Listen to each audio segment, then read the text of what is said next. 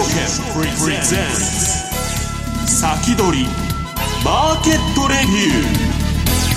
ュー。こんにちは、石原潤です。リスナーの皆さんこんにちは、辻るなです。この時間は楽天証券プレゼンツ先取りマーケットレビューをお送りしていきます。改めましてパーソナリティは現役ファンドマネージャーの石原潤さんです。よろしくお願いします。よろしくお願いします。さて石原さん、はい、先週末は新春セミナー楽天証券、えー、いかがでしたか？すごかったですね。えー、っとねちょうど資料持ってきまして、はい、YouTube 見てる方は写真見てもらえる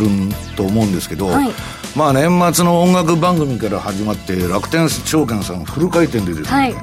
で正月いちがつみっかからこれあの広報の松崎さんと楠木社長がおいでになって、はい、えー、マーケットプレイス出ていただいて、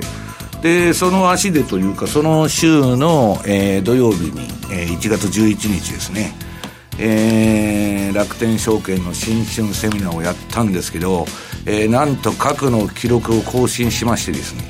よんせんよんひゃくにん以上入ったと、えーまあ、あの国技館 の, あのごせんにんクラスと引きを取らない人手でですね、はいでまあ、この写真見ていただいたら分かるんですけど、これ私 エフエックス ブースのところでやったんですけど、石原さんがどこにいるか全然分からないぐらいで、人が何人も会いに来てくれて、まあ、ドッシーとは何度か挨拶できたんですけど、はい、もう何が何か分かんないというほどの人でですね、えー、っとまあこれ次のページもこれ私写ってますちらっと、はい、あにページ目の資料には石原さん片方には写ってますけど、 そ, それでまあもう通路とかも塞がっちゃってですね、えー、なんかみんなあの通路の開ける動員やってるみたいなね、本当ですね、えー、ことで、えー、今年は皆さん個人投資家さんのですね、まあ、熱気がですねちょっと違うなと、もう新春からですね、えー、ギラギラのですねえー、感じがしてですね、ちょっとこっちも気合を入れていかないといけないなというふうに思ってるんですけど、はいはい、今どしださんには会えたんだけどと言ってスタジオの外に目をやったんですけれども、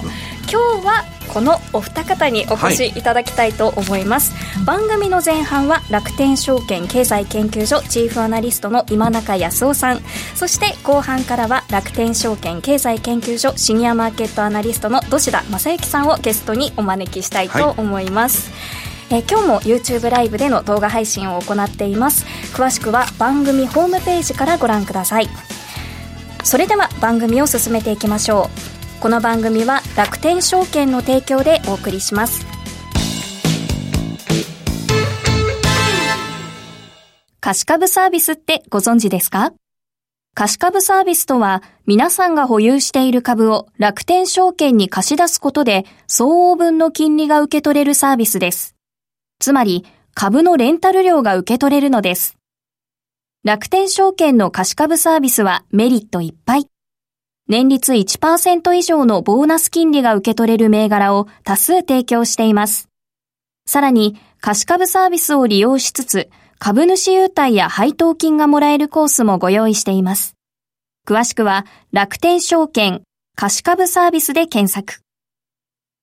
楽天証券の各取扱い商品などに投資いただく際は、所定の手数料や諸経費等をご負担いただく場合があります。また、各取扱い商品等は価格の変動などによって損失が生じる恐れがあります。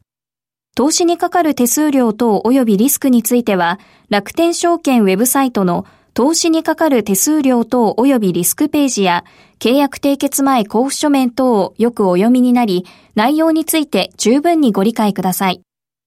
金融商品取引業者関東財務局長金商だいひゃくきゅうじゅうごごう楽天証券株式会社。明日から役立つ注目銘柄。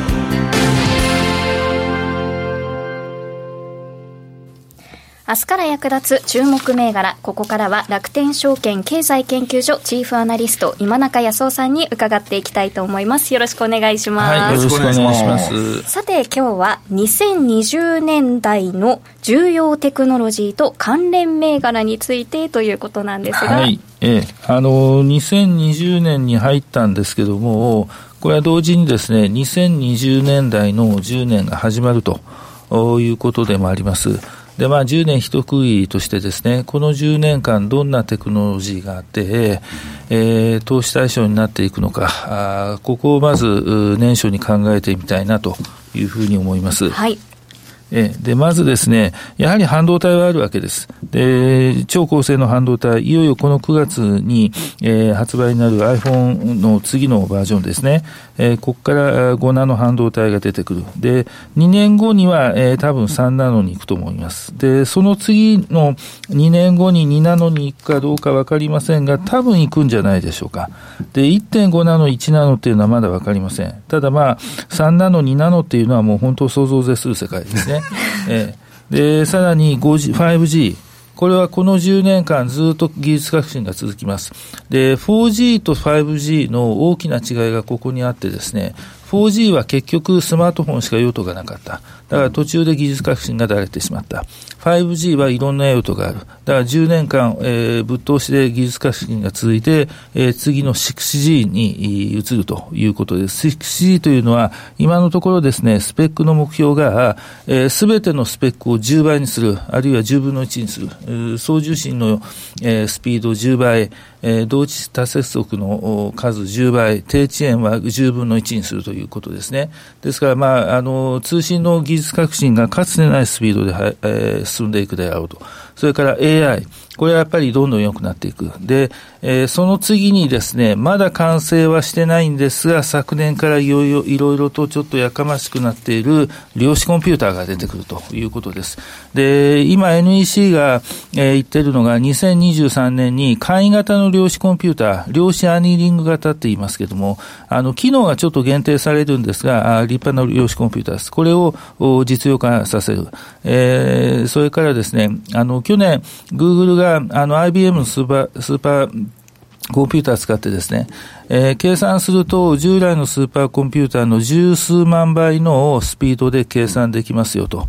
そういうところまで行きましたということを発表しました。で、 アイビーエム がこれに噛みついて、えー、いろいろ数字を出て出してきたんですが、それでもですね、だいたいせんばい以上の、えー、スピードで Google の量子コンピューターが計算できているということになります。で、えー、年初を見ているとですね、 アイビー、 あの アイビーエム が昨年より優れた量子コンピューター開発しました、このペースでいくとじゅうねんで実用化しますというふうに言っているということなんですよ。この量子コンピューター、ちょっとやはり心に留めておきたいなということです。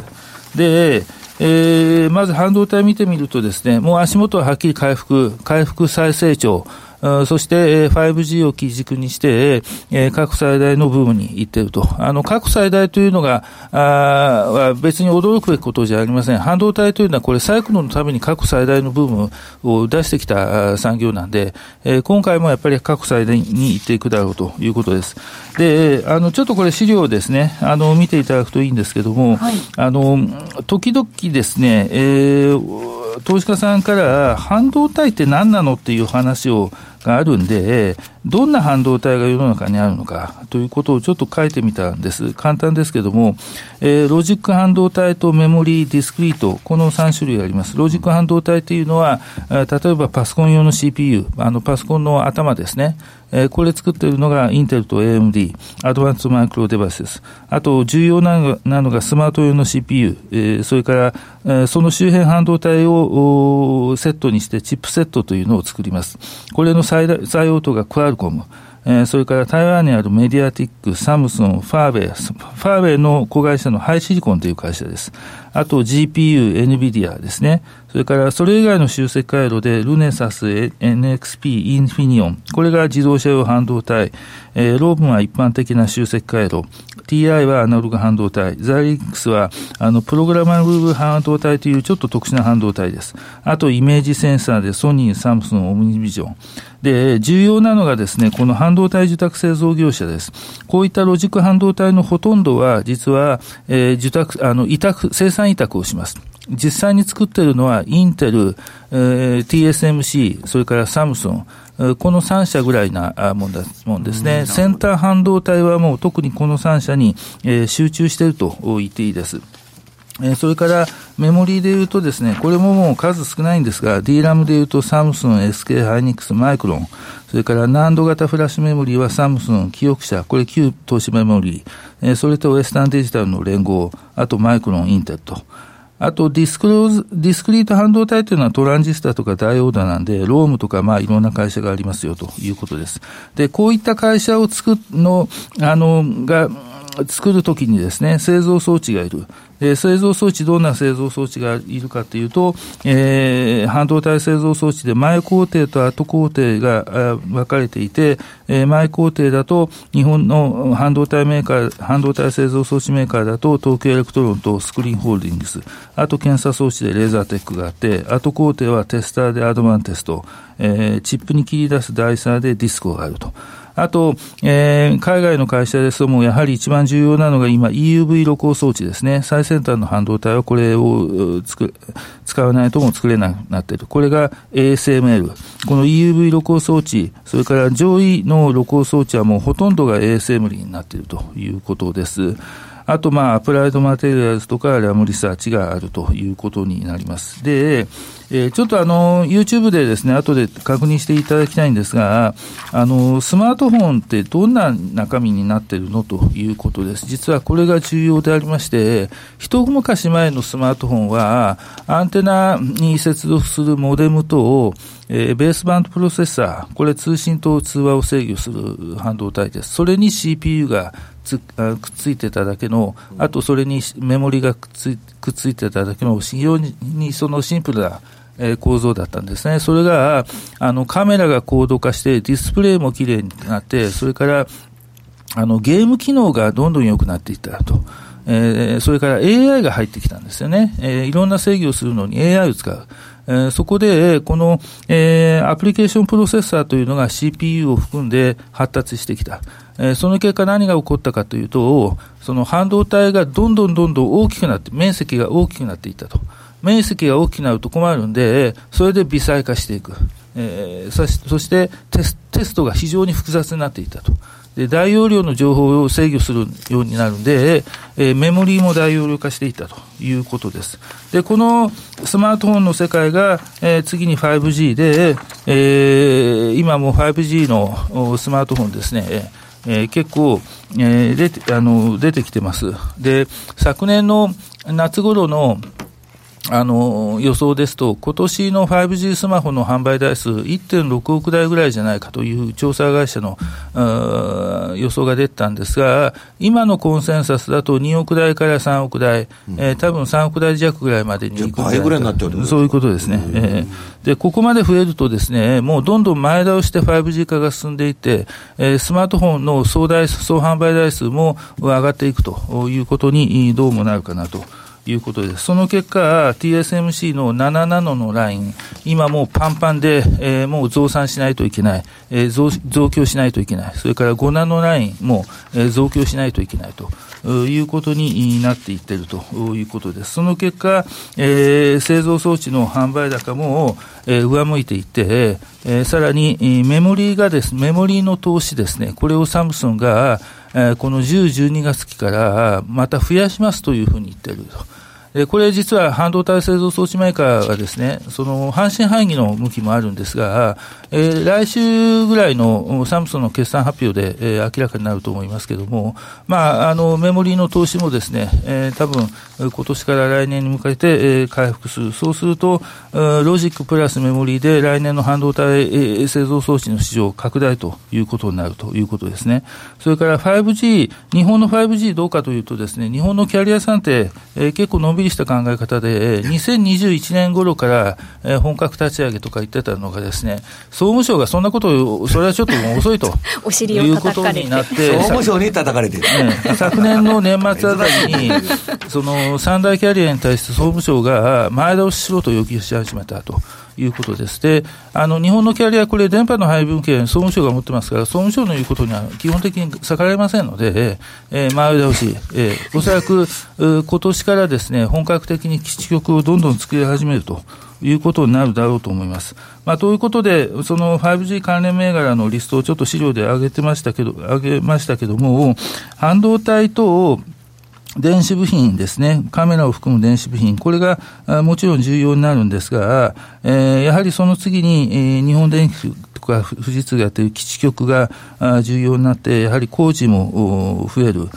それとですね、ちょっと注目しておきたいのが、放送が ファイブジー によってどうも大きくあるということですね。例えばテレビ中継、今マイクロ波を使って中継車で中継してます。それがもういらなくなるということです。要するに ファイブジー でバーンと飛ばしてしまえばいい。そうすると伝送コストが大幅に低下する。そうするとですね、 エイトケー の投資余力が出てくるわけですよ。これが放送に大きく変えていくかなということであります。あと エーアイ、まあ、日本の エーアイ の場合ですね、まだまだちょっと発展途上のところは、えー、あるんですけども、例えば エヌイーシー のように エーアイ の顔認証をやってる会社ですね、うん、エーアイ の顔認証、エヌイーシー の顔認証って実は世界最高の評価を受けてるんですよ。そうなんです。中国より中国よりです、えー、アメリカの、あの評価機関でですね、トップの評価を受けたんですね、うん、えー、あのそういう会社も実はあるということで、えーいよいよ量子コンピューターの時代に、えー、このにせんにじゅうねんだいになっていくかなということです。で、量子コンピューターにはこれまだ実現はしてません。ただ量子ゲート型という今のスーパーコンピューターの、えー、てっぺんを大きく上回るようなものがあって、えー、一方で簡易型の量子アニリング型というのがあります。この量子アニリング型はあのカナダにある D-Wave Systems という会社がすでに原型を作ってます。すでに売ってるんですね。あ、そうなんですか。えー、で エヌイーシー がにせんじゅう、えー、にせんにじゅうさんねんめどにこの量子アニリング型でを実用化するというふうに言ってるんですよ。なんで結構この量子アニリング型をから始まってですね、その量子コンピューターというのがいよいよ実用段階に入ってくるかなと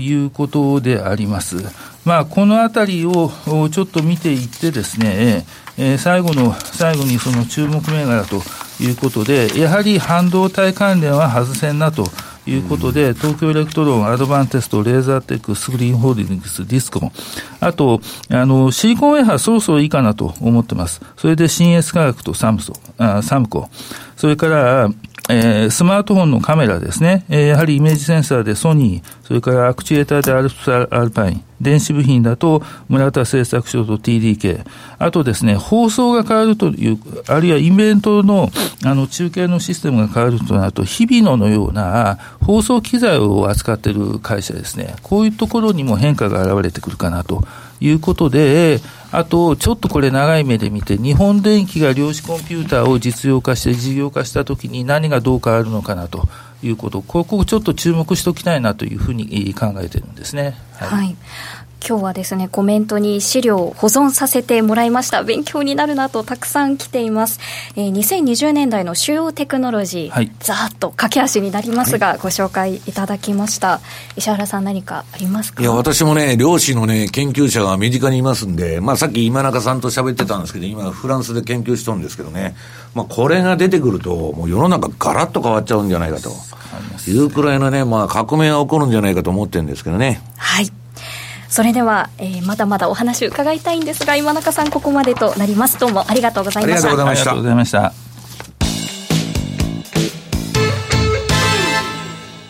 豊富な情報量と多彩な機能で多くのトレーダーから支持を集める楽天証券のトレーディングツール、マーケットスピードツー。マーケットスピードツーでは、刻一刻と変化していくマーケットで戦うため、個人投資家でも簡単に利用できるアルゴ注文を搭載。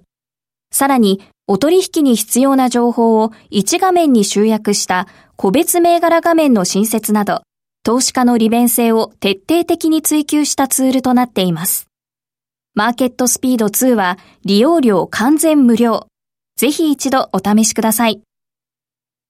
楽天証券の各取扱商品などに投資いただく際は、所定の手数料や諸経費等をご負担いただく場合があります。また、各取扱商品等は、価格の変動などによって損失が生じる恐れがあります。投資にかかる手数料等及びリスクについては、楽天証券ウェブサイトの投資にかかる手数料等及びリスクページや、契約締結前交付書面等をよくお読みになり、内容について十分にご理解ください。金融商品取引業者関東財務局長金商第ひゃくきゅうじゅうご号、楽天証券株式会社。石原純の相場の肝。ここでは現役ファンドマネージャー石原純さんにこれからの相場の肝について伺っていきます。そしてここからは楽天証券経済研究所シニアマーケットアナリスト土師田正幸さんにも加わっていただきます、はい、よろしくお願いいたします。さて、はい、えー、番組の冒頭で新春セミナーのお知らせいただきましたけど、うん、あのまあこれ写真にページに上がってるんですけどね、はい、まあ、あのたくさんの人来ていただいたんですけど、まあ、全国にはたくさんの楽天証券のお客さんおられるんで、えっと、楽天 エフエックス さんが、これ私今回まあ エフエックス のブースで エフエックス の話したんですけど、当然私のことですから、株から商品から全部入ってるということになってまして、その資料がね、楽天 エフエックス さんの、楽天証券さんのホームページの、えー、楽天 エフエックス のとこ叩くと、お知らせのとこに、えっと、そのブースセミナーの資料、都合ごじゅうページぐらいあると思うんですけど、ええ、それあのめちゃくちゃあのでかい資料なんですけど、あの参考にしていただきたいということでダウンロードできるということで、はい、皆さんぜひダウンロードしていただきたいということですね、はいはい、そして、えー、もう番組の中では締め切ったんですが、はい、石原さんの新しい本の、ええ、このあの本もあのーえっと、結構申し込みいただきました。あとね、あのーまあ、ちょっとまだ全然決まってないんですけど、楽天 エフエックス さんの方でもなんかやるかもわからないんですけど、まあ、それはともかく、えー、っとこのここでまあテクニカルの本をね、えー、どんな初心者小学生でも分かるように、えー、出しましたということで、今まあもう本屋に売ってるのかな、私も本屋行ってないんで知らないんですけども、はい、まあ、一応はつか発売ということで、楽天 エフエックス さんでも次のごページで、えー受けえー、予約受付中ということになってるんですけど、問題は、えー、次のページ、この本の中から持ってきたんですけど、このトレンドの有無の見分け方ということでね、えー、っと、誰もが強い強いと、もう年初からの相場強い強いと言っとるんですけど、私的にはね、どし、全然強くないと、はい、別に強くも弱くもないと、まあ強いのは強いんですよ、下がらないんだから。強いんだけど、そんないい相場かというと、そんないい相場じゃないという認識を持ってる。で、これ見てもらうとね、エントリー、相場のエントリー、要するにポジション取る前に何を確認 し, しなきゃいけないかというと、この私の場合ですよ、独断と偏見で、まあ、標準偏差ボラティリティ、スタンダードディビエーションと エーディーエックス、えー、平均方向性指数が上がってるか下がってるかが問題なんです。で、低い位置から両方が一緒に上がるときはトレンドの発生だと。そこで相場に乗らないとダメだということを言っとってですね。で、これはまあ私の ディーブイディー 持ってる人は、あの、パンローリングさんの次のカスタムチャートっていうので、その、もうトレンドがあるかどうかっていうのは、まあいつでもこの番組でも言ってますように、売りトレンドはオレンジ、買いトレンドは緑で出ると。とね、これね、えー、っと、これ、YouTube で合ってるのかな?左側から、はい。ニューヨークダウ エスピーごひゃく ゴールドと出てんですけど、これ私の認識でいくとですね、順張りの、はい、ニューヨークダウも エスピー も何のトレンドも出てないと。で、ゴールドはトレンドが出てたんですけど、去年のあの、えー、時期からわーっと走って、今トレンドなくなっちゃったと。だから今のいちがつのこの時期っていうのは、私に言わしたらですよ、何の方向性もないと。だから、えー、買わんと。